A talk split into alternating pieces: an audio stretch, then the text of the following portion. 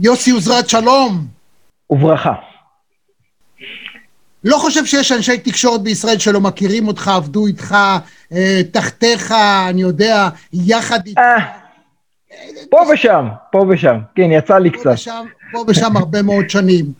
ואני רוצה, אה, אני עוקב אחרי הפוסטים שלך, חלקם כן. מדהימים, ואני רוצה להקריא מהפוסט שנדמה לי האחרון שאני ראיתי. אוקיי. נעשה סדר.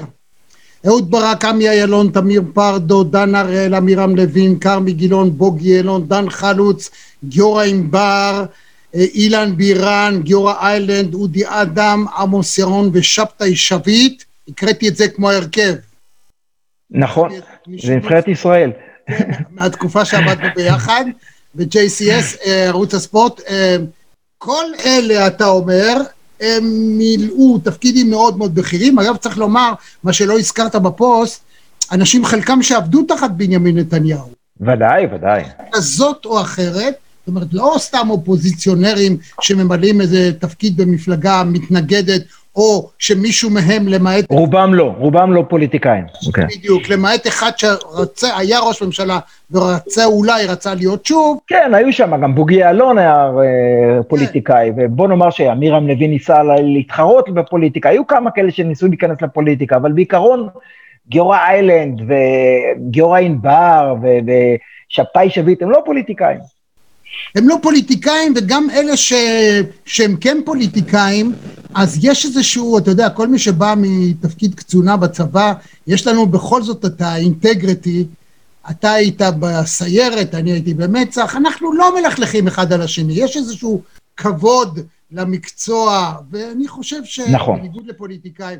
לכן, כשכל אלה, ועוד רבים רבים אחרים, מתייצבים נגד אה, בנימין נתניהו, אני שואל את עצמי את השאלה הפשוטה, איך באמת, מה גדולתו של האיש, איך האיש הזה מצליח לשרוד כשהגיבוי שמסביבו ברמה של מירי, לפיד ואוחנה וביטון אסביר. האלה ומיקי זוהר, איך?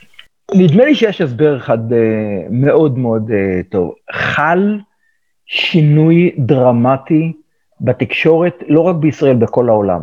אם פעם התקשורת הייתה בנויה על זה שהכותרות היו אה, מבוססות על עיקרון של חשוב, חדש ומעניין, מה שחשוב, חשוב זה רלוונטי לכמה שיותר אנשים, אה, לצורך העניין העלאת מס ערך מוסף בשני אחוזים משפיע על כל אחד מאיתנו, לכן זה חשוב. אם זה מעניין, במקרה זה כן, כי זה נוגע לכיס של כל אחד. אה, אם זה חדש, אז זה תלוי, אם זה קרה ברגע הזה, כן, אז זה חדש, אז זה כותרת ראשית. אז זה הסביר למה זה חשוב, חדש ומעניין. החוק השני אומר דעות, פרשנות, עובדות. כלומר, יש עיתונאי שכותב את העובדות, הייתי בתל אביב, ראיתי אוטובוס מספר 5, ראיתי בן אדם שיורד מהאוטו, התנפל על האישה, והיא נפלה, וככה הוא מתאר את האירוע, הוא מתאר את העובדות, הוא לא קובע פרשנות מי אשם. ויש פרשנות, בעיתונות פעם היה הפרדה בין חדשות לבין פרשנות ודעות. היום הכל התערבב. ולא רק זה, נכנס אלמנט נוסף שנקרא, אה, קוראים לו פייק ניוז, או מי שאומר במילים מכובסות, אמת אלטרנטיבית. כלומר, אתה אומר שזאת האמת, אבל אני אתן לך אמת אלטרנטיבית. כלומר, אני אומר, עכשיו אני מסתכל על רמי יצהר ואני רואה שהוא אה, חובש משקפיים אה, בצבע כחול, יגיד, יכול להיות, אבל אני ראיתי שיש שם גוון ירקרק. אה, לך תוכיח. ומפה מתחיל הוויכוח. וטראמפ הפך את זה לאומנות. אה, בדקו, נדמה לי, במהלך כהונתו, אה, קרוב ל-250, 50 אלף, סליחה, 50 אלף עובדות לא נכונות, אלטרנטיביות. כלומר, הם לא היו אמת על פי הבדיקות של הניו יורק טיימס והוושינגטון פוסט. זאת אומרת, הוא החליט שהאמת שלו היא האמת, בכלל לא חשוב אם היא נכונה או לא נכונה. עצם העובדה שאני רואה את זה, זה אובייקטיבי, ולכן אני, זה סובייקטיבי וזאת האמת שלי, ואל תתווכחו איתי. מה שקרה בישראל, שנתניהו הצליח להוציא נרטיב נורא פשוט. מה שאני אומר זה נכון, מה שאני עושה זה הדבר הטוב. אם מישהו דואג לביטחון זה אני, כל היתר לא מבינים כלום, אני ואפסי עוד. וקבוצה גדולה מאוד של אנשים מאמינה בגלל שהם מאמינים באידיאולוגיה שלו, בגלל שהוא מייצג אותם יותר טוב מאשר אנשים שהם לא מכירים.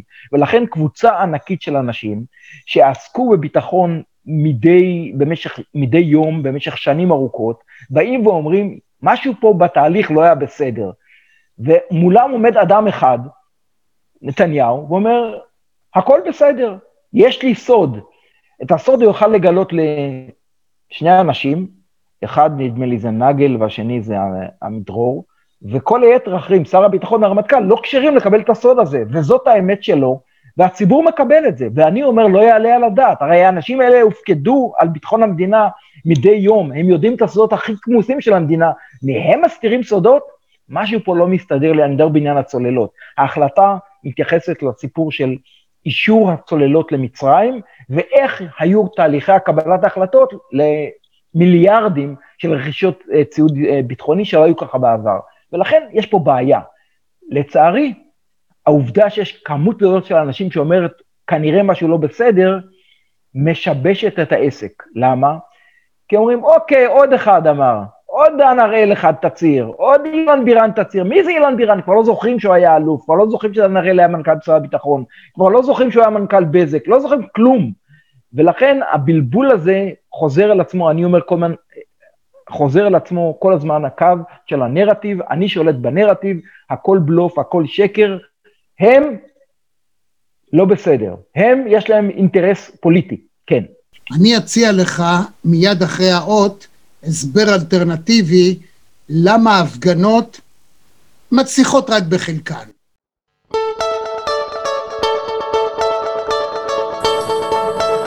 גבירותיי ורבותיי, צופות, צופים, מאזינות, מאזינים, אני גאה, שמח ומאושר לארח את פרופסור אולגה רז, שלום לך. ג'יה רון לונדון, שלום לך. שלום וברכה. סימי ריגה, how are you sir? שלום לפרופסור רפי קרסו. שלום וברכה. דוקטור אבשלום קור, שלום לך. שלום לנחמן שי. שלום, שלום רמי, מה זה השין היה ארוך כזה, השין, כן, אוקיי, שי, כן. אני בדרך כלל אומר את השם הפרטי כמו גול. נא...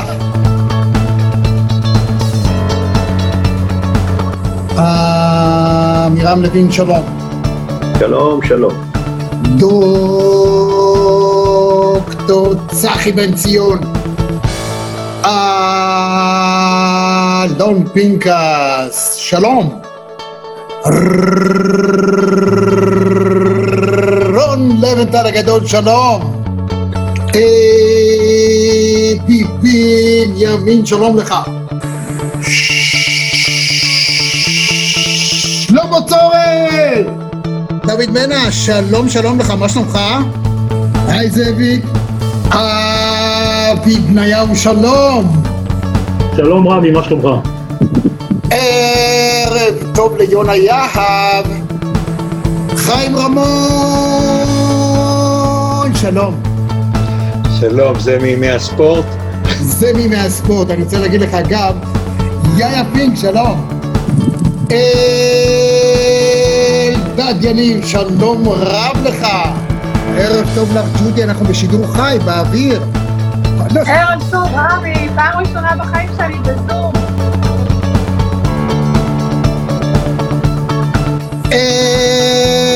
אדי ובנון, שלום לך.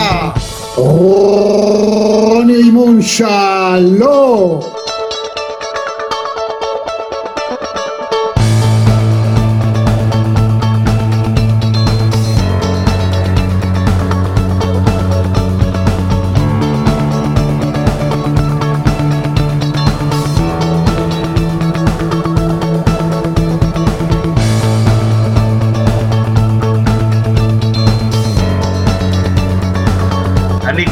פעמיים ביום קורא את האתר שלך ונהנה מהניתוחים ומהכושר ביטוי והיכולת ניתוח.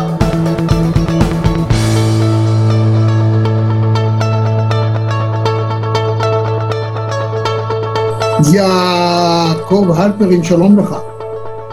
שלום, צהריים טובים. איך המשקפיים שלי? מה זה קוליות? חבל על הזמן.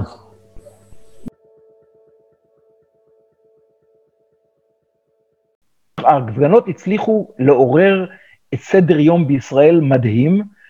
הסיבה שהם רק בחלקם, מפני שלפי דעתי נתקענו, זאת אני לא בין המארגנים, אני סתם משתתף פעיל, אבל אני לא מעורב לא בהנהגה של קריים מיניסטר ולא בדגלים שחורים ולא קום ישראל, אני לא מכיר את האנשים האלה באופן אישי, אף אחד. אולי את גונד בן יצחק איכשהו בקושי, הוא משתתף בסרט אה, תעודה שהייתי שותף בו, אבל אני לא מכיר אותו אישית באמת. אבל נדמה לי שהבעיה שבשלב מסוים זה נתקע בכמות האנשים. היה שלב שזה התגבר והתגבר והתגבר, והצעירים הצטרפו לזקנים, זקנים כמוני, ועכשיו, כשזה לא עבד, נדרשת נחישות וסבלנות, וזה אין לעם ישראל, הוא לא עומד בתור, הוא לא אוהב לחכות. לא, לא, לא, לא, לא, יוסי. מה? אני אציע לך הסבר אלטרנטיבי.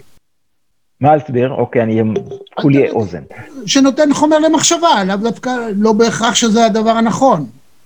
בסופו של דבר, בחוכמת ההמונים, ישנו עיקרון שאומר שההמון, לא חשוב אם הוא משכיל או לא, אה, עד כמה הוא מבין בפוליטיקה, בכלכלה, ב, בכל תחום שהוא בחיים, הוא מייצר סוג של מאזן. חוכמת ההמונים, הוכח אגב במחקרים לאורך השנים, שבסופו של דבר ההמון, כולל הבורים וההדיוטות, מה שנקרא בה', כן. תמיד תמיד תמיד לא שגו בתפיסה הכללית שלהם. כששאלה אוקיי. נשאלה שאלה, לא ניכנס עכשיו לפירוט של זה, אבל הוכח ש... עכשיו, מה אומר לעצמו ההדיוט? מה אומר לעצמו אדם מן היישוב? אתה יודע מה? הוא אומר לעצמו, יכול מאוד להיות שיוסי וכל הרשימה הזאת המכובדת של אנשי הביטחון שאני מאמין בהם והאמנתי בהם, וראש השב"כ וראש המוסד ושר ביטחון ואדם שהיה ראש ממשלה ואדם שהיה ראש, ראש אה, אה, נציב מס הכנסה והיה מפכ"ל משטרה ומה לא, הם כולם צודקים. אבל את החשבון שאני עושה לעצמי, רגע, ביבי טוב למדינה בגדול או לא טוב? אוקיי. אוקיי. את, עוד שנייה. זה, זה, זה בסופו של דבר, אוקיי. כשאני שואלת את, ואני פוגש באנשים שלא יוצאים לרחוב, לא מצטרפים להפגנת ההמונים, ואני מתחקר אותם, כולל הרבה מאוד אנשים, אתה יודע, במסגרת הזאת, אני בחודשיים האחרונים ראיינתי קרוב ל-70 אנשים, חלקם אגב אוקיי. אנשים שהוזכרו ברשימה הזאת שלך, כמו עמירם לוין, והם אומרים, אנחנו מסתכלים, אלה שלא אומרים, אנחנו מסתכלים בגדול. אוקיי, זה לא בסדר שהוא קיבל סיגרים ואשתו עושה ככה והבן שלו נודניק ומיליון ואחד דברים. אתה יודע מה הם אומרים לי? אני מסכים ב-95% מהדברים. אבל? יוסי ואחרים אומרים, אבל כשאני מסתכל מסביב, אני אומר לעצמי, עושה חשבון, ביבי טוב לעם ישראל, ביבי טוב מעולה. למדינת ישראל, ביבי השאלה. לנהל את העסק הזה. מצוין. עצם העובדה שהוא יודע להתנהל מול כל הרשימה הזאת, ועושה מכולם חוכא ואטלולא בוקר ולילה, ואתם רק דועכים בעוד שהוא הולך ומשמין, אני, זה, זה תדהמה. אוקיי, היום אז אני... הערבים מצטרפים אליו. לא, אז, אז אני, אני אחלק את זה לשתי שאלות מרכזיות שהשמאל, או בכלל אנשים כמוני, מתקשים לענות עליו. אחד זה בחירות או שלטון מחליפים בקלפי, שזה חוזר על עצמו כל הזמן, ולכן מה אתם מפגינים? הרי יש בחירות, תצאו הבחירות ונראה אתכם. אז אני אתן תכף תשובה לשאלה, לשאלה הזאת. והשאלה השנייה, חבר'ה, יש לכם מישהו שיכול להחליף אותו? יש לכם מועמד שאתם בכלל ראוי שיכול להיות ראש ממשלה במקומו? לא, זה לא, לא, השאלות. אני, אני לא העליתי את מי יכול להחליף אותו? אבל יוסי, אני, אני, אני, אני מבקש ממך שתענה לי על מה שאני אמרתי. כן. אני לא אמרתי את זה, כי אני לא חושב שזה, שמישהו חושב. אם אתה מסתכל על ראשת ממשלת אוסטרליה וקנצלר כן. אוסטריה וכל מיני... אומרים מי יחליף אותו, אומרים כל הזמן. אתה יודע מי- שראש מי יהיה ממשלת במקום? איטליה הוא היה סדרן בנאפולי. בדיוק, זה בדיוק מה שאני רוצה לומר, אני, אני, אני, אז אני אעשה איזה סדר. לגבי ההחלפה בקלפי, אכן כן, אני מכבד לחלוטין את ההכרעות שנמצאות בקלפי. ובנקודה הזאת אין לי ויכוח שבסוף, בסוף בחירות הן קובעות מי תהיה הממשלה. אלא שבישראל קרה משהו מאוד מוזר. במשך שלוש מערכות בחירות נתניהו הפסיד. מבחינת כמות האנשים שהצביעו בעדו, הוא לא היה לו רוב. הוא הצליח להקים ממשלה כל פעם באיזושהי דרך מסוימת, והממשלה הזאת נפלה כי לא היה לו תמיכה. גם בפעם האחרונה, 62 חברי כנסת לא תמכו בו. הצביעו, אלה שנבחרו, 62 היו נגדו ו-58 היו בעדו. אלא שקרה מקרה שהיו כבר בעבר, כלנטריזם הרי זה לא דבר חדש בישראל, זה היה כבר מועצת העיר ב, אה, בירושלים, אבל במקרה הזה היה באמת דבר שלא יעשה. אנשים שהתחייבו לבוחרים שלהם, שמע, אם אורלי לוי אבוקסיס, שמולי ופרץ, שאני הצבעתי בעדם, לא הצבעתי אף פעם במפלגת העבודה, הם חברו למרץ ואני הצבעתי במרץ במפלגת העבודה, כי חשבתי שזה דבר נכון. לקחו את קולי והעבירו אותו בניגוד למה שהם אמרו. בין מה שהתחייבו. אותו דבר עשה גנץ, הוא התחייב לא לשבת עם נתניהו. זה שאחר כך הוא הצליח לפרק את הזה, אז מבחינה דמוקרטית זה נכון שהוא שולט, אבל בעצם הבחירות קבעו אחרת. עכשיו, מה נותר לבן אדם שמישהו אחר לקח את קולו והשתמש בו לא כזה? לקום ולמחות. במדינה דמוקרטית, מחאה והפגנה זה הדבר הבסיסי ביותר. יש לך דרך להגיד את מה שאתה רוצה, זה לא אומר שזה ישפיע על הבחירות. אולי כן, אבל זכותך לומר את זה, והעובדה שמנסים לעצור את ההפגנות האלה, היא בניגוד, זה נשמת אפה של הדמוקרטיה, ומה שעושה המשטרה בעניין הזה, אני לא זוכר, שמע, אתה היית במצח? בעוונותיי, הייתי תקופה קצרה מאוד קצין במשטרה, שנה אחת בחיי. אני לא זוכר את עצמי כקצין מתנהג בצורה כזאת, והייתי באירועים מאוד קשים בתור קצין משטרה, אף פעם לא על מדים, ככה שיכולתי לעשות מה שאני רוצה. והיום יש תיעוד והכל, אני לא מבין את ההתנהגות. ולגבי... אני אסביר לך אותה. רגע, רגע, אני, אני רגע. ראיינתי כאן, אני ראיינתי, עוד שנייה. אוקיי, אני ראיינתי אוקיי. כאן קציני משטרה בכירים, ואני כן. אגיד לך איפה הבעיה. כן. רואים בהפגנות שמתקיימות עכשיו, אין במה, אין נואמים, אין אה, יעד שאתה יכול לבוא ואתה יודע לאן, לאן אתה מסתכל ומה אתה עושה. בעצם המהות של ההפגנה היא, המהות היא כזאת שהיעד היחיד שיכול להיות לך זה השוטר. זאת אומרת, האיש המסכן, אני חייב להגיד שבחלקם אנשים מסכנים, הם בסך הכל משרתים את כולנו, את, את המדינה ואותנו, כן. הם באים לעמוד ולשמור על הסדר שלא יעלו על הכביש, או, ש, או שהפגנה בדרך החוק צריכה להתנהג כפי שהפגנה מותר לה להתנהל. ואנשים צועקים, כשהם צועקים נגד מי? נגד השוטר המסכן. שבינו כן, אבל... לבין ביבי אין ולא כלום. רמי, אני לא יודע כמה, כמה, כמה הפגנות היית, הייתי בדי הרבה. בחיים אני לא הייתי בשום הפגנה. אוקיי, אז הנה, אז אני, אז אני עכבר... לסקר זה משהו אחר. אז, אז רמי, אז אני אמרתי כבר, אני אומר לך, אני התחלתי uh, בתור מפגין עם הפנתרים השחורים, למרות ש...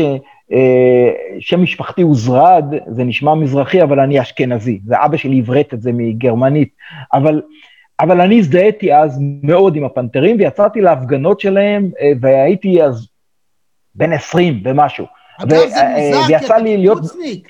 אתה גם יקב וגם... אני קיבוצניק וחשבתי שהם צודקים מבחינה סוציאלית, חשבתי שהם צודקים מבחינה חברתית, חשבתי שהם קיימת אפליה לא הגונה כלפיהם, והייתי תמיד בעד האנדרדוג, וחשבתי שצריך לעזור להם. ולכן גם אחרי זה הלכתי והצטרפתי, הייתי עובד חברות רחוב, כי זה באמת הטריד אותי הנושא הזה.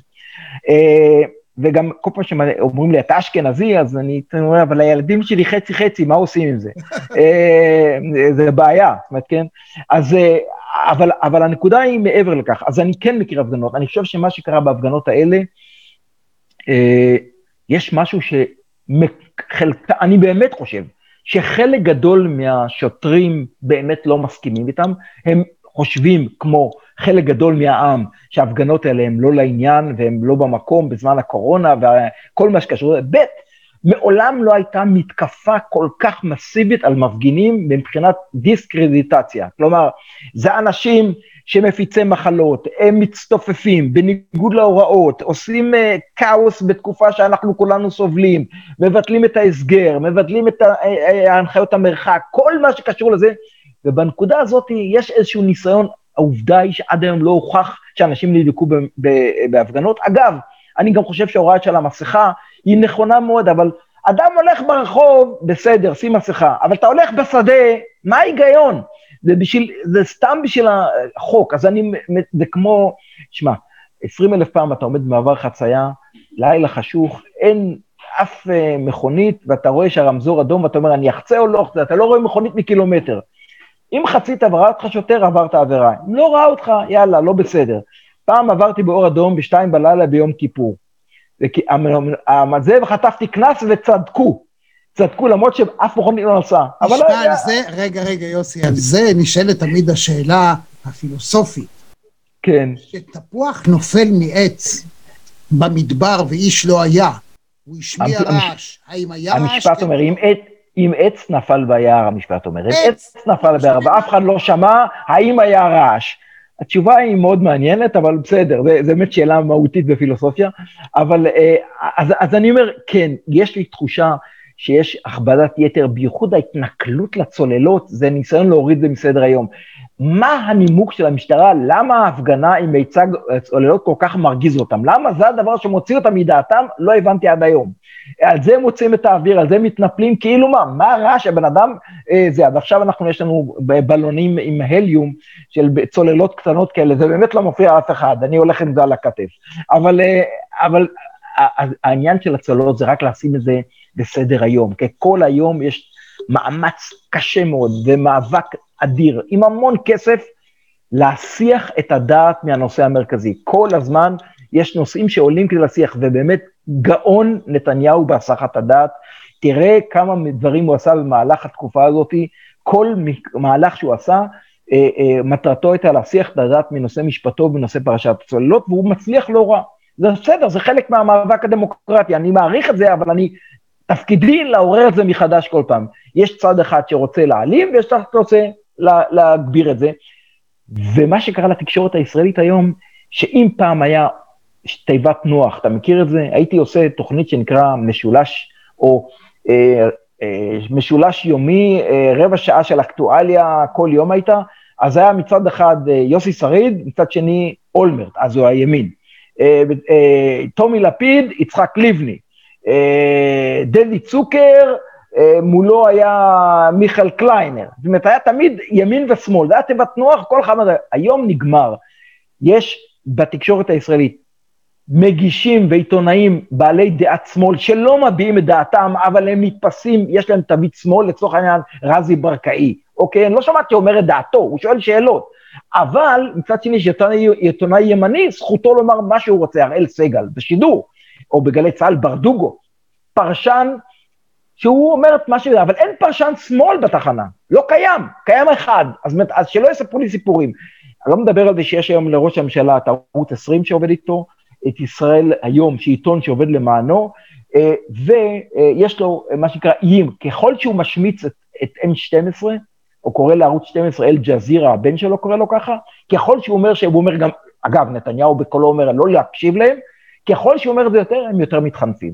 ואני די נדהם, כי תקפו אותי על זה שיושב שם בועז ביסמוט. בועז ביסמוט הוא לא עובד חברת החדשות. כל יתר האנשים שיושבים שם באולפן, עובדי חברת החדשות, עובדי N12. עמית סגל, אין לי בעיה. אירנה מצליח, אמנון אברבוב, הם כולם עובדי N12. להביא פרשן אחד מצד שני שדעתו ידועה וברור מה הולך להגיד, באופן קבוע, זו אמירה מסוימת. השאלה למה. אין לי הסבר טוב לזה. אני אגיד לך למה, אני אגיד לך למה. כחבר נשיאות מועצת העיתונות, אני אגיד לך את דעתי כמו שאני רואה את זה מהצד.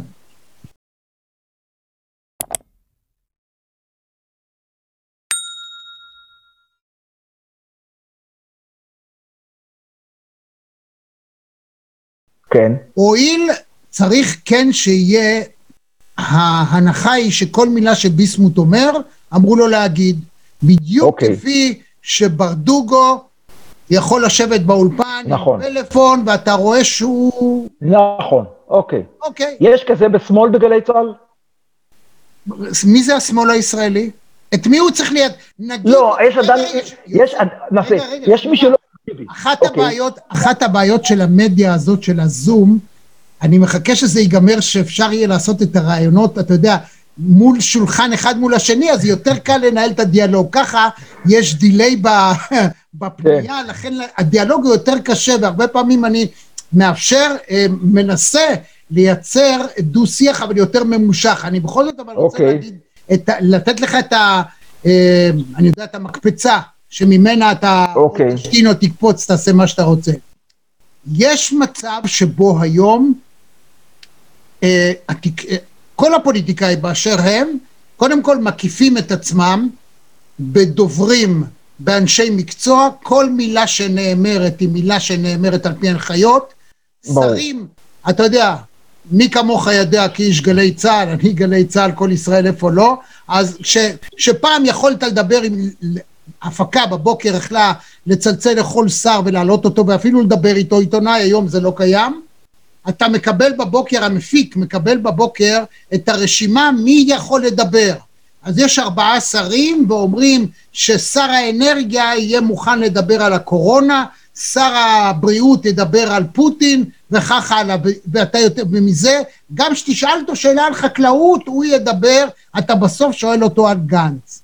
זאת אומרת, ההתבצרות שלהם, אם אתה מדבר על תקשורת, אז תשמע, הפוליטיקאים, אנשי העסקים, אלי ההון, אה, אנשי ההייטק, לקחו את טובי העיתונאים, משלמים להם פי חמישה מאשר בתקשורת הלגיטימית, נאמר, השגרתית, מתבצרים, ומי עובד היום בתקשורת? ילדים שמקבלים 30 שקל לשעה. אז מה אתה רוצה שיקרה? תראה, אני, אני, אני, באמת שלא מעניין אותי, מעניין אותי רק העניין המהות. המהות היא האם אני יכול להסתכל, נכון שיש היום, ורס, יש המון אפשרויות אה, שלא קיימות היום.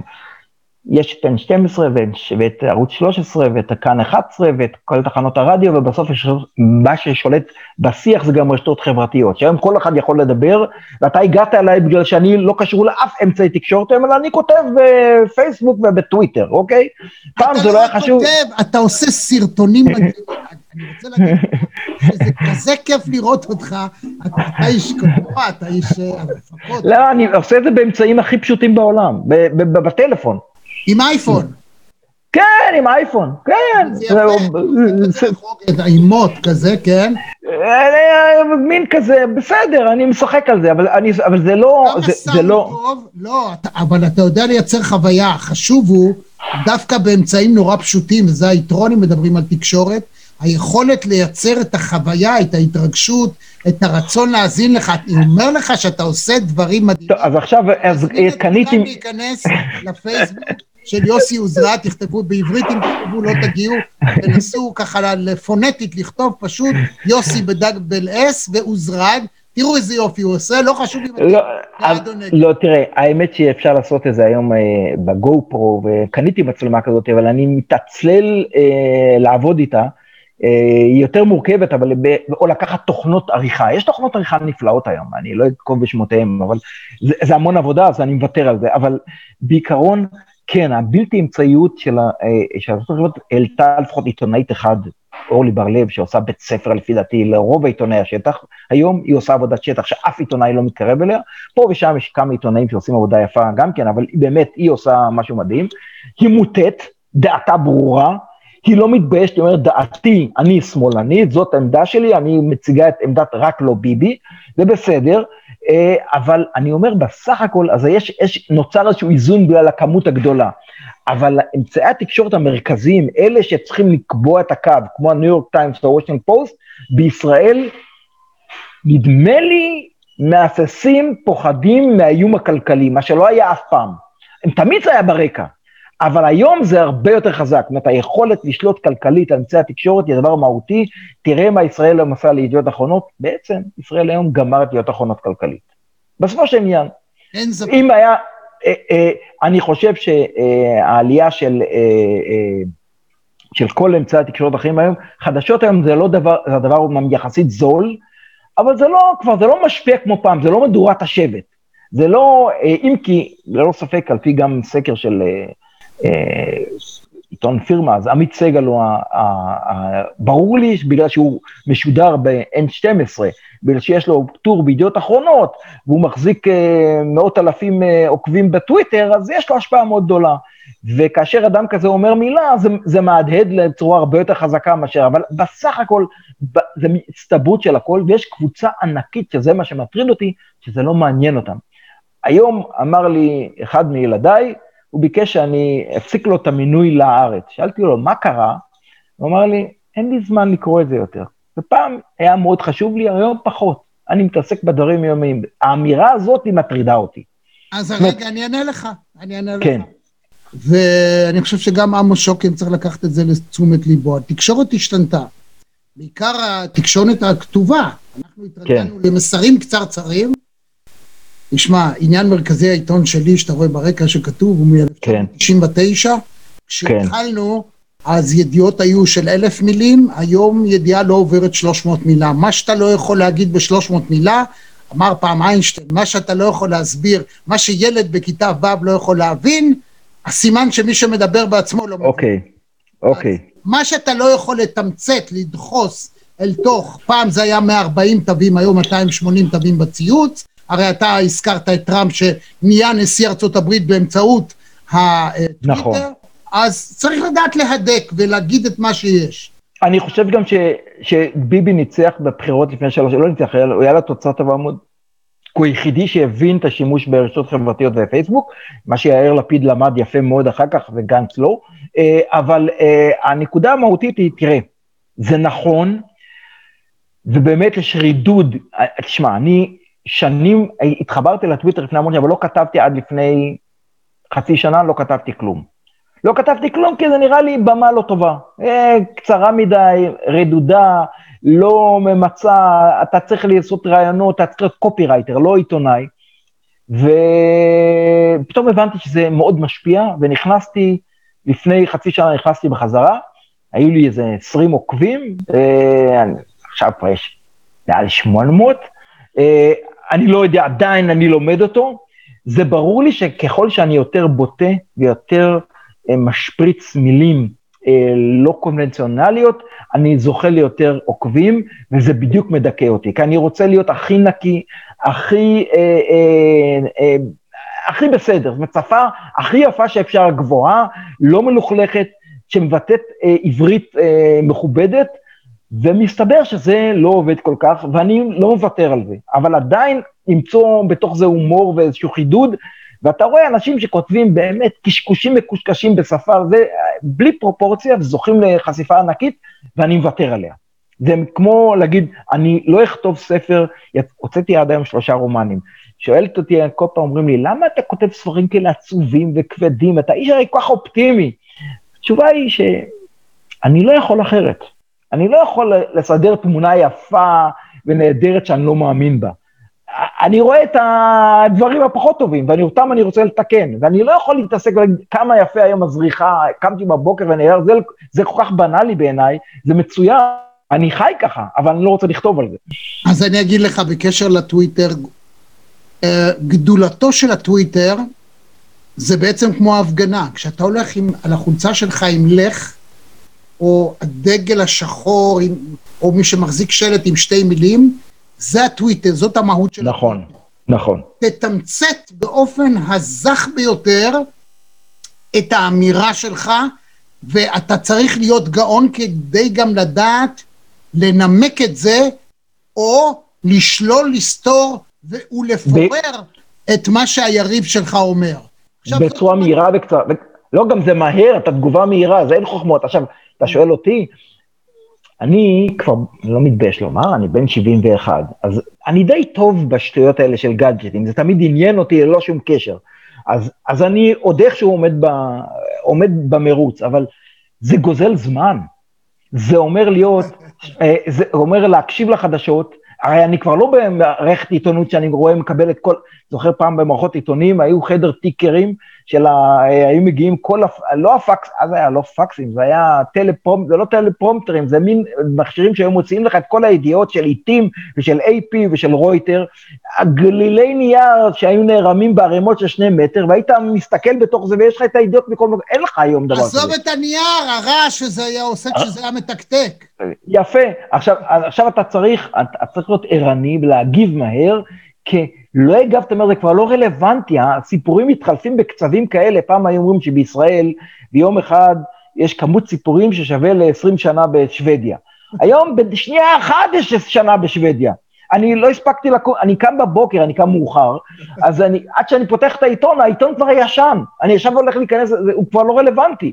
זאת אומרת, בינתיים כבר עכשיו יש ישיבה בכנסת, ודנים זה, וגנץ אם שינה את דעתו, בתוך שעה אני לא יודע איפה הוא עומד היום. וזה, זה, אה, הוא, הוא בעד הפשרה או נגד, הוא יצביע ביום רביעי עם, אה, או לא, הוא מתלבט, איפה עומד אשכנזי, אין לך מושג. זאת אומרת, לכן היכולת שלך להוציא גם משהו שיהיה אמין וטוב, הוא דורש לך להיות צרכן חדשות אדיר. ואם אתה צר, זה מבזבז המון זמן. בקיצור, זה לא, זה כל הזמן להיות ב... אגב, זה, זה, אתה, מה שאתה אומר הוא מאוד נכון. יחד עם זאת, היתרון הגדול, למשל, של הטוויטר, הוא שזה היום כלי התקשורת הכמעט יחיד, שוואנס יוסי עוזרד אמר משהו, אתה יודע שבעוד שנייה רואים את זה בכל הלשכות. נכון. כל מי שאתה רוצה להגיע אליו, הגעת אליו ישירות. אני יכול להגיד נכון. שאני באופן אישי מקבל תגובות ישירות לאישי משרים, חברי כנסת, אה, פוליטיקאים, משפיענים למיניהם. תראה, זה עניין של גישה, זאת אומרת, אני החלטתי למשל, כמעט בכל הפוסטים שלי, אני לא שם אותם, אני לא מכוון אליהם באופן אישי, לא, אני לא, משאיר את בלי זה שאני פתוח. אכתוב אישית. אני- אני אה, כן- אני, אני, הרבה יותר נחמד לי שמישהו דאג את זה. אני לפני איזה כמה ימים כתבתי איזה פוסט שהתייחס לגדי טאוב, אוקיי? ולא שמתי אה, שטרודל גדי טאוב בטוויטר, אלא התייחסתי לזה, ראיתי איזה, פתאום שהוא- מאמר שלו בעיתון הארץ, היה ביום חמישי נדמה לי, או ביום שישי, שהוא כתב על כמה התקשורת האמריקאית מתעלמת מהממצאים על שחיתות בבחירות בארצות הברית. ואני הגבתי על זה. הגבתי שאני, וואו, התקשורת האמריקאית לא מתרגשת מגדי טאוב מכל הזה, וממשיכה להמליך את ביידן, מה, עושה, מה עושים עם הדבר הזה? ומצד שני אמרתי, נורא מוזר לי איך אדם כמו גדי טאוב, שכל הזמן חרד לזה בחירות וצריך להיות יושר וזה וזה וזה, אין לו בעיה שיושב, אה, הוא מצטדד נאשם משוחד, אה, מרמה והפרת אמונים, איכשהו, והבן שלו משפריץ מהג'ורה דברים נוראים, ואשתו כבר, מה אפשר לעשות? עבריינית מורשעת, ויש לו קוף על, יושב לו כל קוף על הכתף, הוא לא רואה אותו. אז, אז, אז ולא, ולא תקפתי אותו אישית, אלא, אלא את המקרה. עכשיו, אני מכיר את גדי שנים על שנים, אנחנו גם היינו פעם ידידים, באמת הכרנו, לא היה לו חברות, אבל הכרנו כזה, ואני בסך הכל מאוד סימפטתי אותו, ואני לא מקבל את דעותיו, אין לי אישית נגדו שום דבר. והוא תקף, או זה הגיע אליו כנראה, והוא תקף אותי אישית על זה, איך אני בכלל יכול לעורך לגלי, בסדר, לא עניתי, אני לא מגיב גם, כי כי אז אתה יוצא, אתה מתחיל ריב אה, של, אתה יודע, ריב חתולות כזה, שהוא לא, יש משהו, יש הוא, משהו... הוא, הוא נחות, בר- כשמתחיל התגוששות טוויטר היא, היא תמיד נמוכה, היא אף פעם לא טובה, לאף צד. יוסי, יש משהו, יש משהו. אתה יודע, הפוליטיקה בישראל הפך להיות במידה, לא רק בישראל, אבל בישראל ובארצות הברית, הפך להיות במידה רבה כמו להיות אוהד קבוצת כדורגל. כלומר, אוקיי, אתה מאבד את פרופורציה לגמרי. נכון. אתה, אתה, אתה, אתה יודע, גדי טאוב זה לא איש מהרחוב. אתה יודע, שנינו לא. מכירים אותו, לא, לא, ודאי שלא. לא להגיד שהוא דוקטור. אתה רואה, אתה יודע, אברי גלעד פתאום. אבל עזוב, לגבי אני תארים, אני- אתן לך, רק לגבי תוארים, אני אתן לך מילה אחת. תוארים זה דבר מאוד נחמד, ואנשים מתהדרים בהם, והיום קבלת תוארים היא, אתה יודע, מאז שהתחילו המכללות, כל מיני דברים כאלה, אני לא יודע, שמישהו אומר לי תואר דוקטור או פרופסור, אני לא מתרגש מזה יותר בכלל, כמו רמטכ"ל. גמרנו, נגמרו ההתרגשויות מרב אלוף. אנחנו יודעים בדיוק, זה בני אדם, הם כולם הולכים לשירותים, עושים בדיוק כמונו אותו הדבר, והם בתפקיד מסוים הגיעו לגדולה, אבל זה לא אומר שבדברים אחרים יודעים לעשות מה שצריך. ולגבי הת- התוארים, אתה יודע, אשתי אומרת כל פעם, היא גדלה במכון ויצמן, שאבא שלי היה פרופסור ולאימא שלי היה שכל. אז, אז, אז הוא היה פרופסור באמת, מאלה שמועמדים לפרס נובל. אז, אז, אז זה, זה לא הולך, זה לא בהכרח זה שיש לך תואר, זה עושה את ה... לא, לא, אבל לא. כן, בוא, בוא לא נזלזל, אני, אני לא, אני לא מזלזל, מה, עזוב. שאני למדתי כל כך הרבה שנים והשקעתי כל כך הרבה בלימוד, ואתה יודע, כשאמריקה בחרה אה, בפעם הראשונה בהיסטוריה לנשיאות אדם שלא למד בקולג' אפילו לא חמש דקות, אנחנו ראינו מה קרה. זאת אומרת, בוא לא נזלזל בהשכלה. לא, לא, אני לא מזלזל. שנייה, שנייה. כן, נכון שיש פער אדיר בין להיות פרופסור או דוקטור או אקדמאי או אדם שעובד באוניברסיטה לבין היכולת שלו להיות פוליטיקאי או מנהל. כל הפרופסורים שהגיעו, אולי למעט אמנון רובינשטיין, שהגיעו לכנסת כשלו.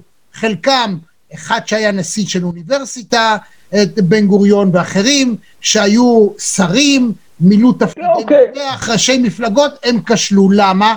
אתה יודע, פעם אמר לי אמנון רובינשטיין, אז בדש, הוא אמר, תשמע, הכל טוב יפה, לא לקחתי בחשבון, אחרי שנה, שהוא השנה הראשונה, ש- ש- שלהיות פוליטיקאי זה גם לשבת בחדר מלא עשן, לסבול שאנשים מעשנים ומדברים שעות שטויות שאין להם מושג על מה הם מדברים, ואומרים את זה בלהט כזה, ואתה חייב להנהן ולהגיד כן. זה כלום לעומת העובדה שאתה צריך להסתובב בחתונות ובר מצוות, אה, וללחוץ ידיים ולהיות נחמד ולחייך אדם שאתה לא, אנשים שאתה לא מכיר, אבל זה חלק מה... כן, אני לא, לא רואה איך את עצמי. עשרים אלף פעם פנו אליי והציעו לי להיות, אה, להצטרף למפלגות כאלה ואחרות.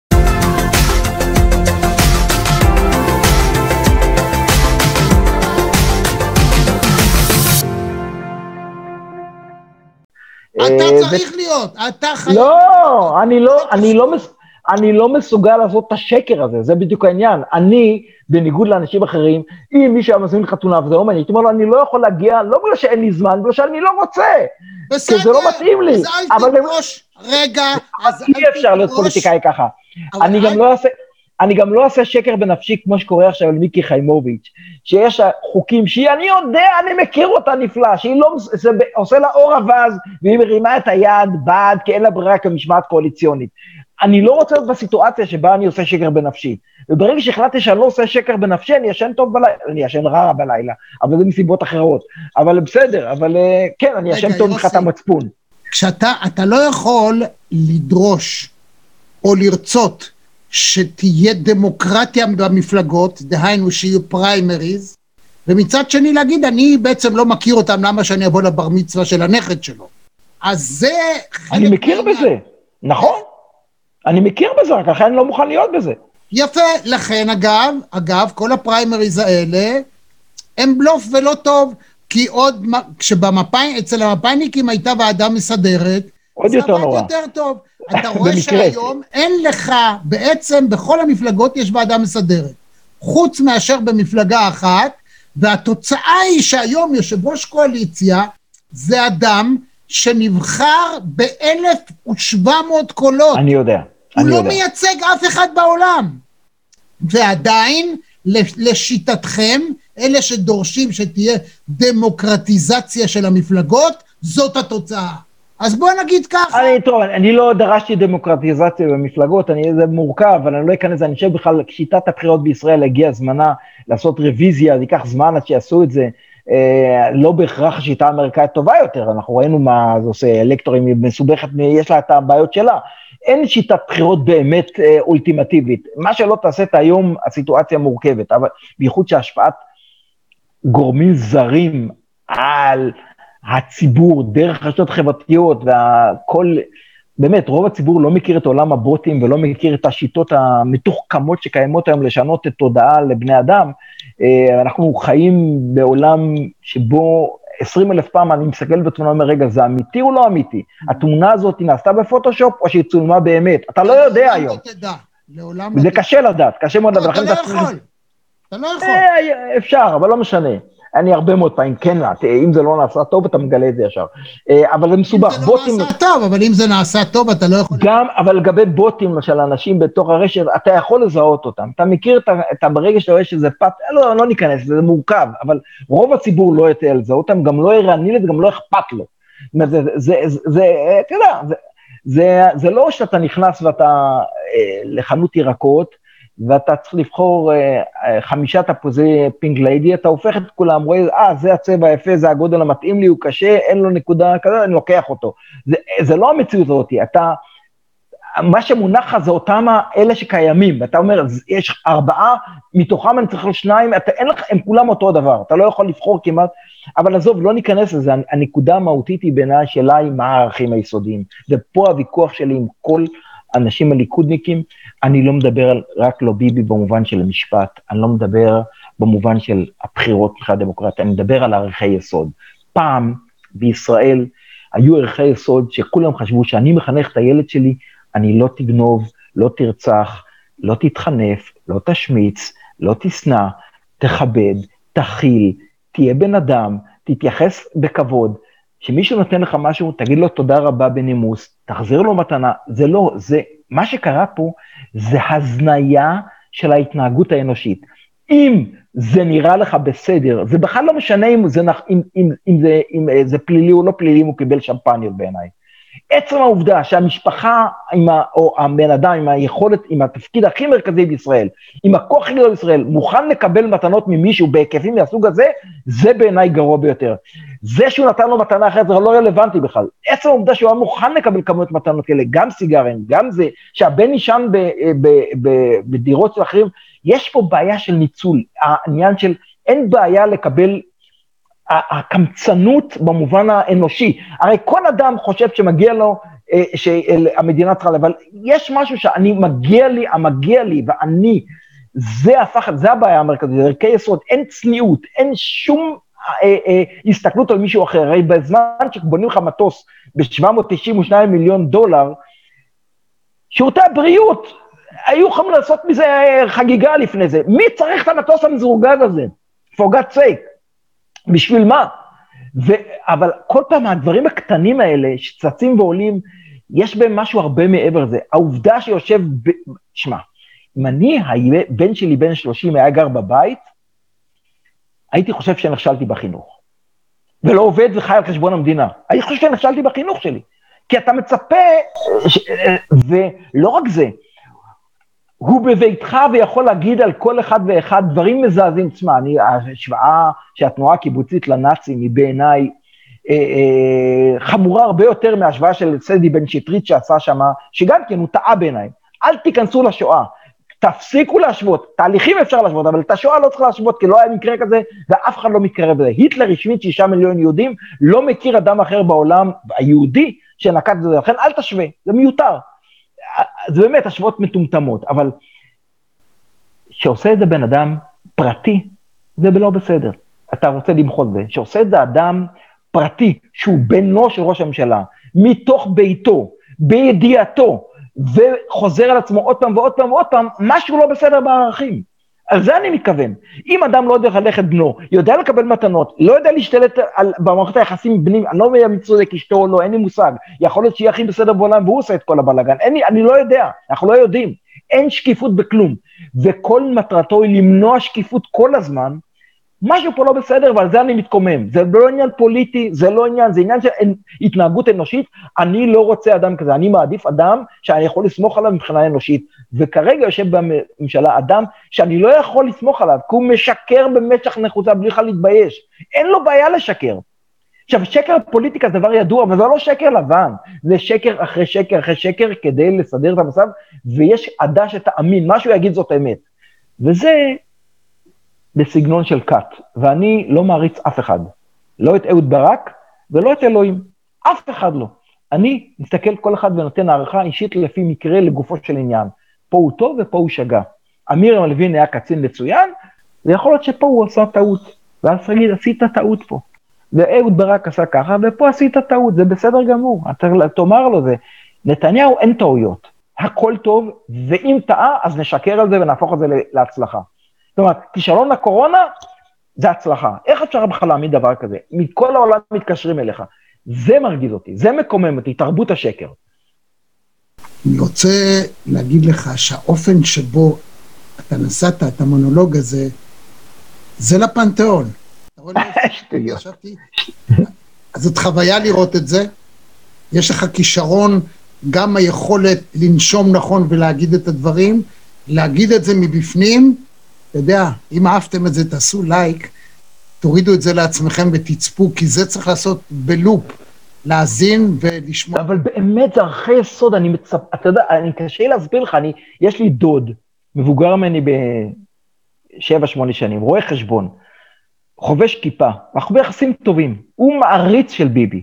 על כל פוסט שאני כותב, הוא אומר לי, אתה שונא, אתה שונא בן אדם, אתה, אני אומר לו, ישראל, for God's sake, אני לא שונא אותו, אני רוצה שיהיה בן אדם, מענץ'. הרי אתה, ילדיך לא יתנהגו ככה בחיים. תאר לך שילד שלך היה מביא לך מתנה ממישהו, ש... אה, זה... מה היית אומר לו? אני מדבר רק על העניינים הבסיסיים ביותר. מה ההסבר שלו? תן לי, עזוב עכשיו, צא רגע מאורך. שהוא טוב למדינה ואין מי שיחליף אותו, וזה שטות והבל רוח. אתה רואה מה אמרתי לך בהתחלה? נכון, אבל אני אומר שזה שטות והבל רוח. רמי, אני אומר לך שכל בן אדם שאני אני לא אוסף טוען את ברחוב... זה, חלילה, אני לא טוען. לא, לא, אני, לא, אני אומר לה, אני, אני טענתי, זה כמו, אתה יודע, אני בעשר השנים האחרונות אני לא עושה תקשורת, אני כותב ספרים. ואני משוכנע שאם אני אלך ברחוב ואני אעצור בן אדם מעל גיל 40, לא יודע שום דבר עליו, אני אעצור אותו, ואני אעשה לו תחקיר כמו שצריך, מצח. ואני אפשיט אותו, ואני, כל הדברים, יהיה לי סיפור מטורף. יתגלו לי מפה ושם, אז אתה לא איך תדע, איך לעשות את זה, איך לקחת את זה, איך לבנות את זה. ברור שרוב האנשים רואים את הסיפור לפני העיניים, לא רואים את הסיפור. אני פעם היה לי ויכוח נורא קשה עם מי שהיה מפקד גלי צה"ל, לא אנקוב בשמו, שאני אמרתי לו, תשמע, אה, הוצאתי כתבה שמפכ"ל המשטרה אה, נסע על כביש אה, מספר 1 במהירות מופרזת, בצורה קיצונית ביותר. אומר לי, על סמך מה אתה אומר לי? אמרתי, תשמע, נסעתי ברנו 4 של הצבא, מותר לי היה לנסוע 80, מישהו עקף אותי במהירות מטורפת, בלי הבהובים, בלי כלום, הסתכלתי, ראיתי מ"ם אחד, לחצתי על הגז בקולו, רנו 4 הגיע ל-120 בקושי, המנוע כמעט התפרק, והוא כבר לא ראיתי אותו קילומטר. זאת אומרת, המפכ"ל נסע, זה, ובאתי אל גלי צה"ל וסיפרתי את זה. המשטרה אמרה, תוכיח. לא צילמת, לא זה, לא היה ולא נברא. ואותו מפקד גלי צה"ל אמר לי, אין לך הוכחה, אתה לא יכול אחר זה, אמרתי לו, מראה עיניי, אני אה, זה, מה, אה, הוא, הוא יכול להגיד מה שהוא רוצה. אני, הוא עקף אותי שנסעתי 80, אז הוא בטוח כבר היה מעבר למהירות. אבל שאני, גם כשהגברתי, לא הצלחתי להגיע, זאת אומרת, הוא בטוח נסע מעבר למהירות. לא, אתה לא יכול לשדר את זה. זאת אומרת, זה עניין של ויכוח, אתה מבין? אה, אה, איך, איך, איך, איך אתה... אז נכון, לא היו לי שני מקורות. עדיין הסיפור היה נכון. עדיין הסיפור היה נכון. אבל אתה יודע, זו דוגמה קלאסית, אה, אני יכול להגיד את זה כקצין מצ"ח. קודם כל, כשאמר לך, כשהמשטרה אמרו לך תוכיח, זה מפני שביום יום שלהם, יום יום נכנסים להם מאות עבריינים, נכון. מתיישבים על הכיסא, והם צריכים להוכיח. מילה, תוכיח. כן. תוכיח, נכון. שתיים, אתה יודע, אה, פעם הייתי, אני אס- אני אספר סיפור קצר, שאני מספר אותו בהרצאות. הייתי מפקד צח"ם, במקרה של כן. מבט. מבט זה מוות בלתי טבעי של חייל שנהרג כן, ברור, ברור. ברור, ברור. דו צדדי. ויצאתי בראש של צוות צח"ם, לקחתי צוות גדול, כי זה היה אימון במחנה שבו היו מיחידות שונות. הרבה אוקיי. קבוצות של לוחמים, וידעתי, אני יודע שבמקרים כאלה, אם אני לא גובה באותו זמן את כל העדויות, אחר כך זה לוקח חצי שנה, כי, כי ההוא חוזר לפה, וההוא לפה, וההוא לפה, ואתה צריך, קשה מאוד לאסוף את כל העדויות, ותמיד טוב על חם. בקיצור, וזה היו יחידות שונות, אה, יצאתי בראש של צוות גדול.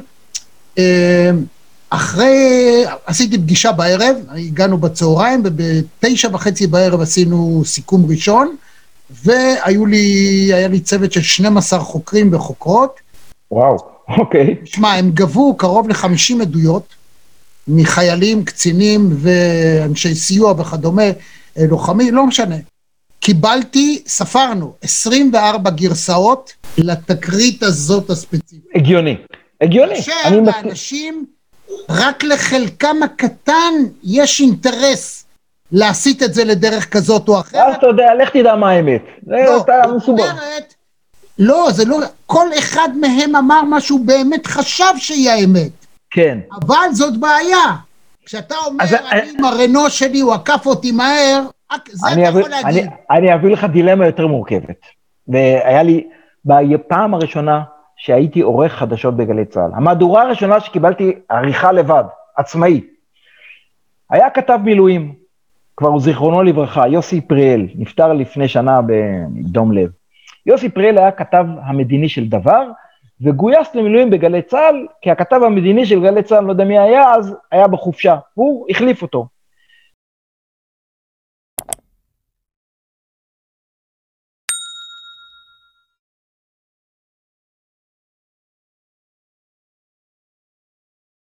מהדורת אה, חמש אחר הצהריים זה היומן של גלי צה"ל, יוסי פריאל מתקשר אליי בשלוש אחר הצהריים ואומר לי, שמע, אה, יש לי סקופ מטורף, הכי מטורף שאתה יכול לעלות על דעתך. אמרתי, מה הסקופ? הוא אומר, דיין, שר החוץ, התפטר מהממשלה. אומר לו, איך אתה יודע? הוא אומר לי, תראה, עמדתי במסדרון, אז עוד אפשר היה לעמוד, עיתונאים עומדים במסדרון של לשכת הממשלה, ראיתי את דיין יוצא מהישיבה, עובר שלושה חדרים, נכנס לחדר של יחיל קדישאי, אומר לו שלום והולך, והישיבה ממשיכה. אמרתי, נו, אז הוא אומר, תגיד לי, יש לך סיבה אחת בעולם? מדוע באמצע זה וזה דיין קם, עוזב את הישיבה, עובר לחדר של קדישאי, אומר לו שלום והולך? הוא התפטר מהממשלה. אמרתי, ויש לך עוד מקור? הוא אומר לי, לא.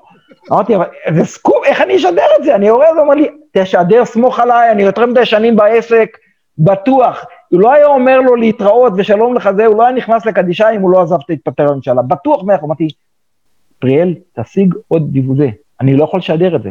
אני כעורך, הוא אומר, תתייעץ עם אילון, אילון היה סגן מפקד התחנה. אילון שלו. "אני- אילון שלו. אילון שלו היה בסיור בבסיס צה"ל, אז לא היו פלאפונים, לא יכולתי להשיג אותו. הזמן עובר, רבע שעה לפני זה, הוא אומר לי, אתה חייב לשדר את זה! הוא צועק עליי, אתה לא מבין כלום, אתה טיפש מטופש, אתה ילד קטן, אתה לא מבין כלום בחדשות, תאמין לי, זה סקופ מטורף. אז הסקופ הכי גדול שיש לי, ואתה דופק לי אותו. אמרתי, פריאל, יש לך עוד הוכחה, דבר עם אה, רבי, דבר עם אה, בגין, דבר עם... הוא אומר, אני לא מצליח להשיג אף אחד, אין לי את זה, אבל אני אומר לך, הוא יתפטר, זה בטוח, מאה אחוז, לפי מה שהולך פה בלשכה, הוא יתפטר. לא שידרתי. בשבע. בערב, שמעון שיפר פותח לחדשות, סקופ מטורף, סקופ, שיפר, דיין התפטר מממשלת ישראל, הסקופ היה של שיפר, לא שלנו, לא של יוסי פריאל. עכשיו, גם אני לא הייתי משדר, גם אני... היה מהומה מטורפת בגלי צה"ל, כי הפסדנו סקופ גדול מאוד, שידענו אותו כבר בזה, ויוסי פריאל אמר, צריך לפטר אותי וכל דבר זה, ובסוף היה דיון, והיה דיון אצל אילון, דיון לא פשוט. בסופו של דבר, כולם הסכימו בדרך השמרנית. לא הייתה הוכחה נוספת שזו ידיעה נכונה, ולכן לא משדרים אותה. היום זה היה משודר תוך שנייה, אף אחד לא היה חושב בכלל. היה מעיפים את זה לאוויר תוך אה, עשר שניות, זה היה באוויר, אחרי זה מסבירים, אם זה, זה לא הצליח במקרה, אז הוא לא התפטר, טעינו. זה, זה ההבדל, אתה מבין? אתה חושב? שזה היה משודר? אני לא הייתי מעביר ידיעה כזאת. היו מעבירים אותה בלי לחשוב פעמיים, רק כדי לא לוותר, של מישהו אחר לא יקבל את הסקופ. אה, עכשיו, זה קרה לי עם כל ישראל עשרות פעמים, אתה יודע, היינו רק. שתי תחנות, גלי, צה"ל וכל, כל מה, היו מקרים כאלה, ואתה אומר, יוסי עבאדי, כתב מדיני, לא היה משדר את הידיעות החשובות שלו ברבע ל-12 בלילה, כי הוא לא רצה ששיפר או קיטל ייקחו את זה בלילה וישדרו את זה בשבע בבוקר כידיעה שלהם, כי אף אחד לא שמע ברבע לחצות חדשות בגלי צה"ל, כי כמה שמעו, עשרה אנשים, אז יגידו שזה סקופ שלהם. אז הוא היה שומר את הסקופים לבוקר, ואני אומר, לא, חייב לשדר את זה ברבע לחצות בלילה, כי הזמן הזה הוא זמן, למרות שאף אחד לא משדר, אבל העיקרון הוא שברגע שיש לך ידיעה, תוציא אותה, אל תחכה איתה. אבל זה, יודע, זה כבר אה, דיונים של פעם. תשמע, לא, לא, זה, זה, זה דיונים אה, מרתקים שגם עכשיו ראוי, אנחנו במועצת העיתונות, נורא חשוב לנו, אנחנו מקיימים דיונים בבתי ספר תיכוניים עם תלמידים, אני פעם אשמח להזמין אותך, כי זה סיפור, אה, מהסיפורים הבאמת אה, חשובים. אני גם היום לא הייתי משדר את זה, אבל מה שכן, הייתי נותן לו להגיד את זה. שמע, הוא איש מילואים, אם הוא אומר כן, את זה בשמו, אני הייתי אוקיי. במסדרון וראיתי כן, דיין עושה ככה וככה, אתה יודע, זה משהו אחר מה שאני אז, אה, אז על גלי צה"ל הייתה אז יראה, אבל לא, אני, אני אומר. אני, אני, אני, יש, תשמע, פרשת פולארד היא סיפור מטורף הרי, מה שהיה שם, שתפסו, ועכשיו זה בא לחדשות, אבל אני אעלה משהו מהעבר. כאשר פולארד נתפס, שמעון פרס זימן את ועדת האורחים ללשכת ראש הממשלה. בעוונותיי הייתי האיש הכי צעיר שם, הייתי בן 34, אני חושב, 33, והייתי בלשכת ראש הממשלה ב- בדיון הזה של אה, פולארד, והוטל אמברגו. אמברגו עיתונאי, כלומר, כל, זו הייתה השיטה המטומטמת שכל העורכים קיבלו את האינפורמציה בתנאי שאתה לא מפרסם. ישבו כל עורכי העיתונים וקיבלנו את כל האינפורמציה משמעון פרס, מראש המוסד, זה, כולם סיפרו על זה, זה, זה, אמברגו, אסור לשדר שום דבר. אני יוצא, נכנס לאוטו, מגיע קרוב לתל אביב, שומע את שמעון שיפר משדר שפולארד נתפס, הוא מרגל ישראלי, ישראל תיתן לו הגנה משפטית. עורך הדין רם כספי יצא, אה, מטעמו של פרס נסע לוושינגטון. איך? יש אמברגו, מה? אני לא מתבייש להרים טלפון לגדעון לב-ארי, שהיה מנהל כל ישראל, אומר לו, תגיד לי, מה עשיתם? מה? יש אמברגו, מה פתאום אתם משדרים את זה? הוא אומר, לא הפרנו את האמברגו. ואז הסיפור הוא כזה. שמעון שיפר, כעיתונאי מצוין, פעמיים אני חוזר אליו, פעמיים דפק אותי, אז זה בסדר. אני, אני מאוד מעריך אותו על זה.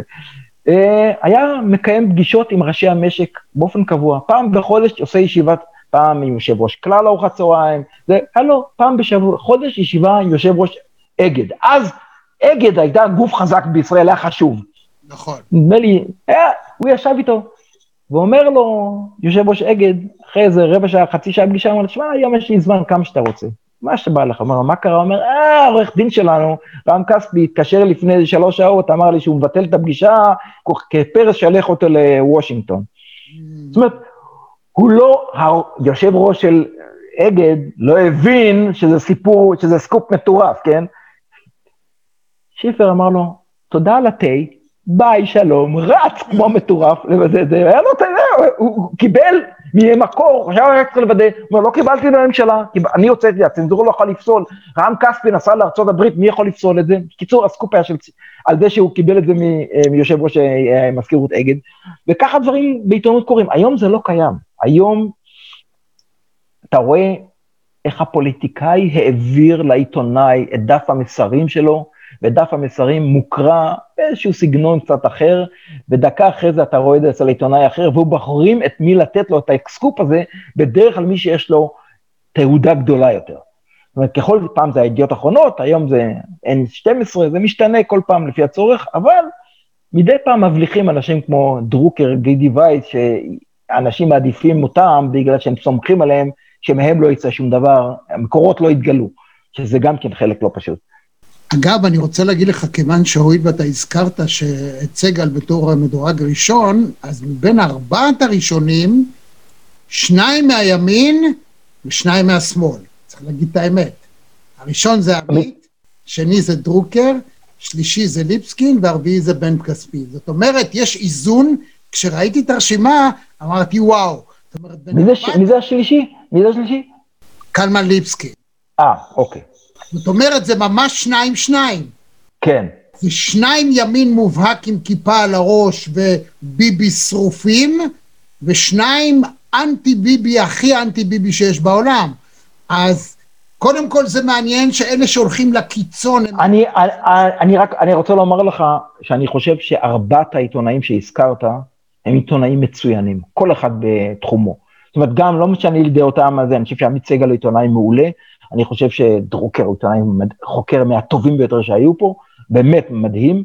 קלמן, יש לו ייחוד והוא הרבה שנים, הוא לא נולד היום, ללא ספק גם בן כספית אה, תרם את תרומתו, אה, זה. ברור שיש להם עמדה ופוזיציה, אבל הם עיתונאים מצוינים, מביאים ידיעות. אה, והם לא פרשנים סתם. יש להם באמת רקע אמיתי. כשאתה אומר ברדוק, אתה אומר, מה הרקע שלו? מה היכולת שלו לשפוט באמת? הוא היה פוליטיקאי, והוא נשאר פוליטיקאי. אבל הוא לא עיתונאי, לא יעזור כלום. זה אמות מידה.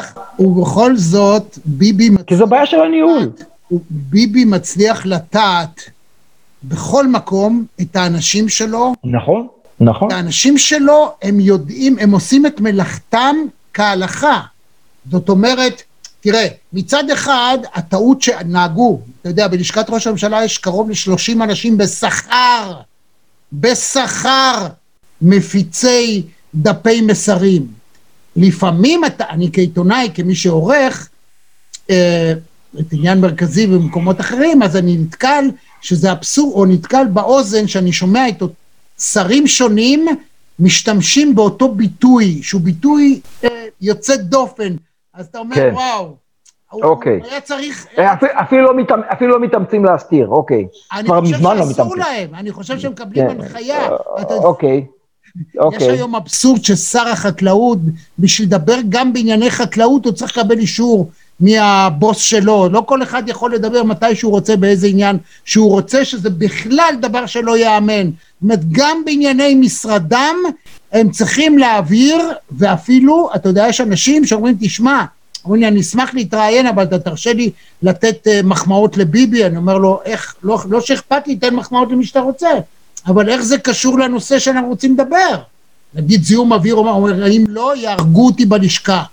בהאי לישנא, שר בממשלת ישראל אומר ת, לך, תראה, אם לא תיתן ת... לי, אני לא אתן לך, תגיד מה שאתה רוצה, אבל... תראה, אני, אני, אני לא...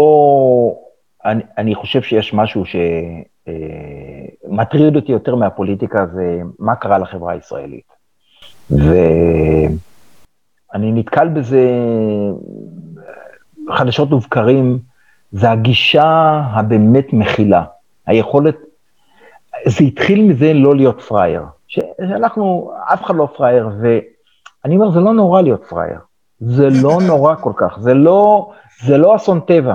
זה הרבה מאוד פעמים, אני אומר, וואלה, לא אכפת לי להיות פראייר. אומרת, אני רואה אה, מישהו אה, אה, רוצה לעקוף אותי בכביש, יאללה, תעקוף. אני לא שווה לי לריב איתו. אז כן, לפעמים אני מתעצבן, אבל רגע, רגע, תן לו שיעקוף. אני אה, רואה אופנוען אה, שבאמת עושה לי בעיקר, בעיקר הרבה מאוד אה, נהגי אופנוע, הם חותכים אותך בצורה מטורפת, ואני אומר, אוקיי, יש לו תעודת פטירה, רק לא כתוב התאריך. זה עניין של זמן, וזה, למה אני צריך, יאללה, בסדר. פעם היה לי, היה לי איזשהו, ראיתי אדם מעשן, הייתי אומר לו, תשמע, אני רוצה לדבר, אם לא אכפת לך, אם זה לא תתנגד, אם, אם, בצורה מאוד יפה, אני רוצה להסביר לך למה עישון לא בריא לך. היום אני אעשה את זה, אני אחטוף סטירת לחי.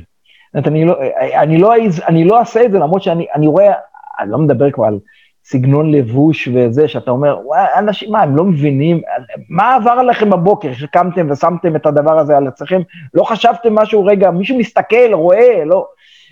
אין, אין, אין גם שום, אין שום בקרה ואין שום בלמים. הכל מוחצן, בלי בעיה, פתוח, נזרוק את הכל, רק אחר כך מצטערים על מה שעשו, מעלה תמונה ובוחר, אל תעלה תמונה, למה אתה צריך לעלות תמונה שאתה לא רוצה להשיב, אנשים מעלים בטוויטר או בפייסבוק שגיאות, תשמע, אני דיסלקט, אני לא יודע להבחין בין עפר לאפר, אני לא יודע בין אם ואם, באמת מתי א' ומתי זה, אני באמת, יש לי בעיה נורא קשה בעברית ואני כותב, אז אני צריך להתמודד.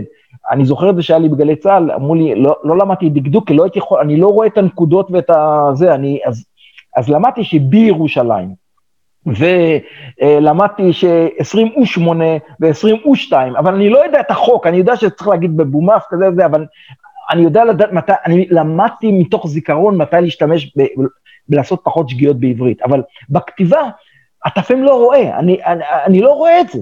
זאת אני, הדוגמה הכי טובה היא כמובן באנגלית, אה, שהיא דוגמה מדהימה, כמה שאתה דיסלקט בעברית, באנגלית זה דבר, אז לא היו ספלרים, אה, הייתי בתפקיד מאוד בכיר באירופה, אני לא יודע אם אתה יודע, הייתי מנכ"ל של, אה, מנהל תוכניות של פיליפס יונייטד, כל אירופה, זה 20 משהו חברות כבלים, ונפגשתי עם נשיא MGM בתחילת הדרך, ב-95, זה היה איזה חודשיים אחרי רצח רבין, וכתבתי לו מייל uh, אחרי הפגישה, והוא כתב לי, Mister יוזרד, I love your sense of humor regarding, לנושאים שעלית, אני לא מקובל עליי זה, זה מקובל עליי, זה, זה, זה, זה, אבל אני מאוד אוהב את ההומור שלך.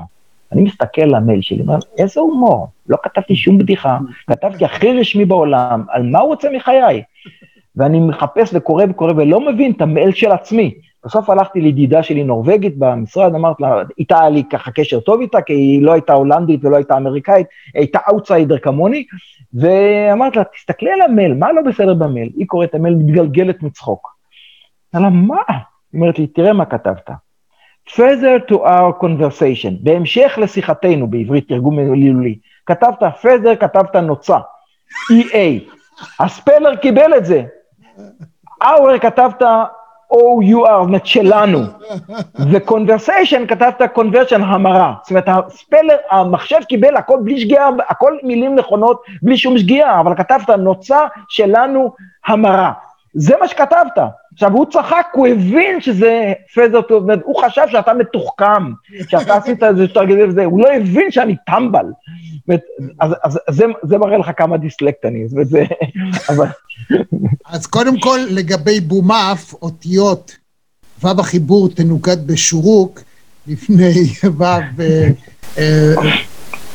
ב' ו' מ' פ', וירושלים, היא תנוקד בחיריק, אבשלום קור יהיה מרוצה, הוא יתראיין כאן בדיוק כמוך באותו זהו, הוא יהיה מאוד מרוצה, תנוקד בחיריק. נכון. ויהודה וירושלים וכדומה. נכון. אבל בקשר למה שאמרת קודם... או תגיד, בכפר סבא, אתה צריך על פי ה... בכפר סבא, אבל במלעיל, אתה אומר באר שבע, אתה לא אומר את זה, אתה אומר באר שבע. בסדר, נו. אבל בכפר סבא, כי... אותיות בחלם. נכון, אתה יודע, זה מתחיל בבירות, אתה רוצה להגיד לי בבולגריה, נכון? ואנחנו לא גומרים אה, בבולגריה, אבל אומרים שם זה בולגריה, בבולגריה או בבירות. לא, בולגריה אתה לא משנה, אבל כפר סבא כן, זה אחד הדברים. ובירות, אתה יודע, אני כבר מכיר את כל, אתה מבין, את כל ה... אבל כן. בקשר למה שאמרת קודם, לעישון וכדומה, יש בעיה עקרונית. אין אדם שמעשן שחושב שזה בריא. אין אדם שהוא שמן שהוא לא רוצה להיות רזה. אין נכון. אדם שמתרגז שהוא לא רוצה להיות אה, אדיש או נחמד. אין, זאת אומרת, יש פער תמידי בלתי ניתן לגישור בין ההיגיון של אדם, הרצון שלו וההבנה מה נכון, אני- והיכולת שלו התפקודית. אני, אני חושב שזה זה משהו אחר, זה איזושהי ציפייה ממי אתה. כלומר, כשאני נכנס לתחנת דלק, ואני רואה אה, דלקן אה, מהמגזר, כן?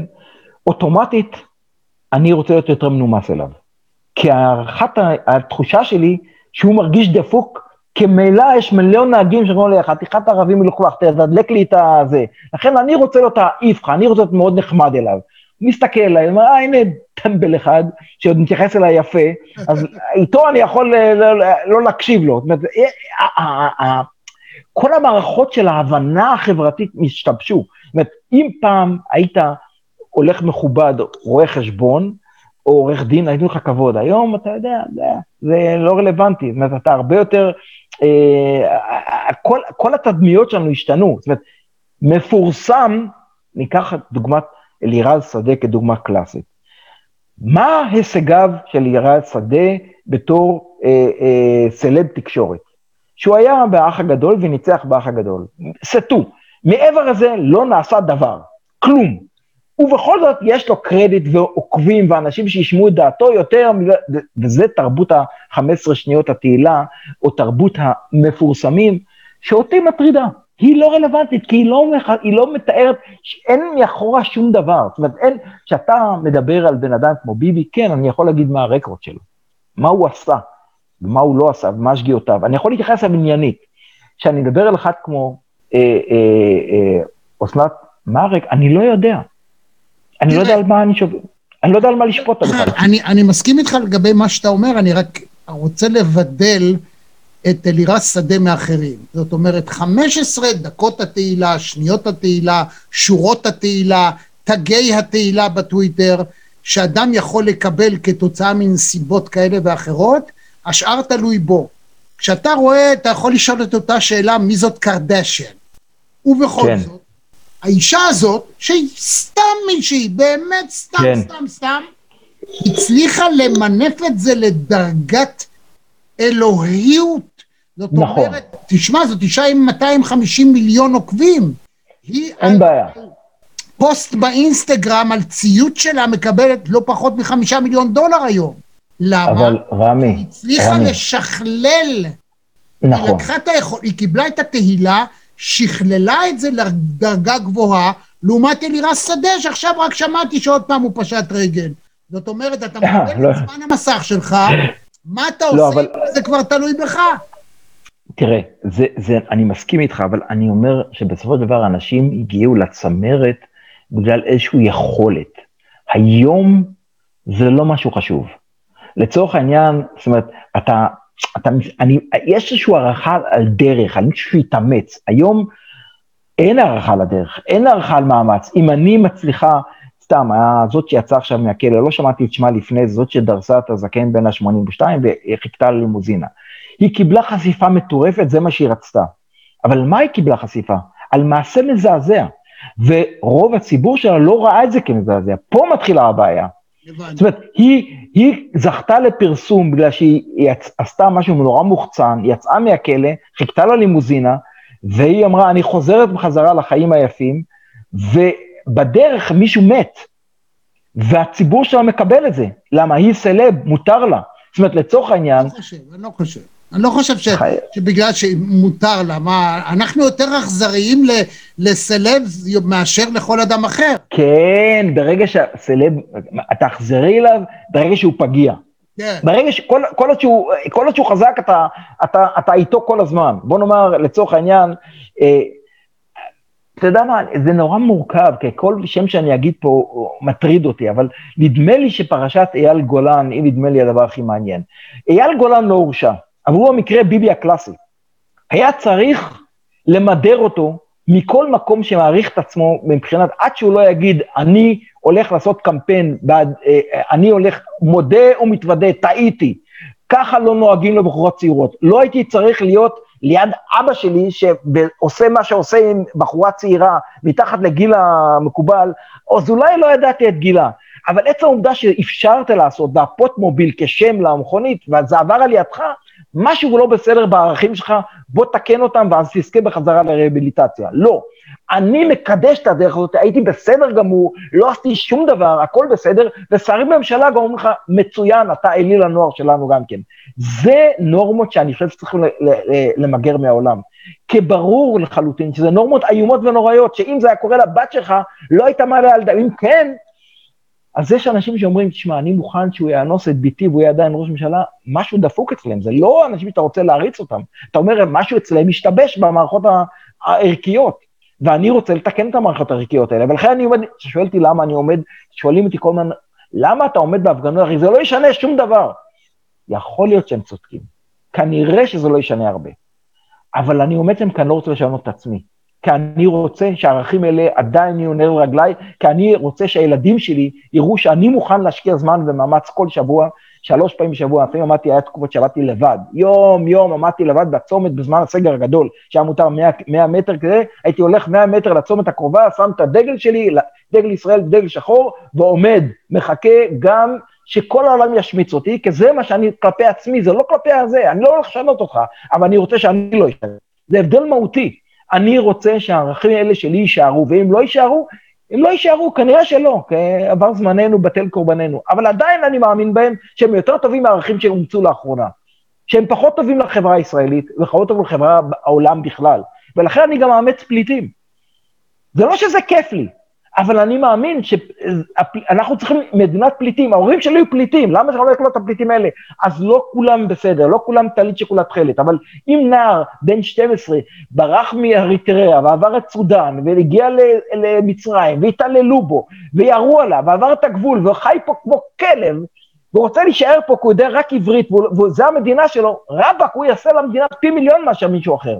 המוטיבציה, שמע, יש לי כמה חבר'ה שאני מאמץ אותם, אם, אתה יודע, אתה מבין בספורט, היינו לוקחים אותם בידיים, אנחנו באולימפיאדה בכל התחרויות. אתה יודע כמה ספורטאים מדהימים, ראית, מכיר את מועדון רצי הסמטה? 20 חבר'ה יורדים 32 דקות לעשרת אלפים, איפה היה לנו דבר כזה? ילדים. יוסי עוזרד. תודה. לא, לא, לא, עוד לא היה לי מרואיין כמוך. איזה כיף. אה, תגזים. אני צריך לדבר איתך על משהו אישי בהזדמנות. אם בא לך בטלפון. בינתיים תעשו לייק, בינתיים תירשמו ותדעו גם, קבלו ככה רמז סקופ לגבי המרואיין הבא, שיהיה לא פחות מעניין, מרתק ומדהים. ובאמת, אתה יודע, מה שאתה אומר, אתה אומר דברים מהלב שלא קשור אם מישהו בעד או נגד. יש לך אופן שבו אתה אומר, כל אדם נאור צריך להקשיב, וגם אם הוא לא ישנה את דעתו, אבל תדעו קודם כל שהוא אותנטי. תעשו טוב לעולם, God's sake, תרצו לעשות טוב, זה מה שחשוב. זה הטוב יחזור אליכם בטוח, אני לא מאמין באלוהים, אבל זה יחזור אליכם בטוח. אני מאמין בזה כל חיי וככה אני נוהג. יוסי עוזרד. תודה. תודה לך, רמי. עד כאן מהדורה נוספת של מרכזי TV. אם היה לכם כיף, אם נהניתם, אנא לחצו לייק וגם על הפעמון כדי לקבל רמז על המפגש הבא שלנו. אני רמי יצהר, להתראות.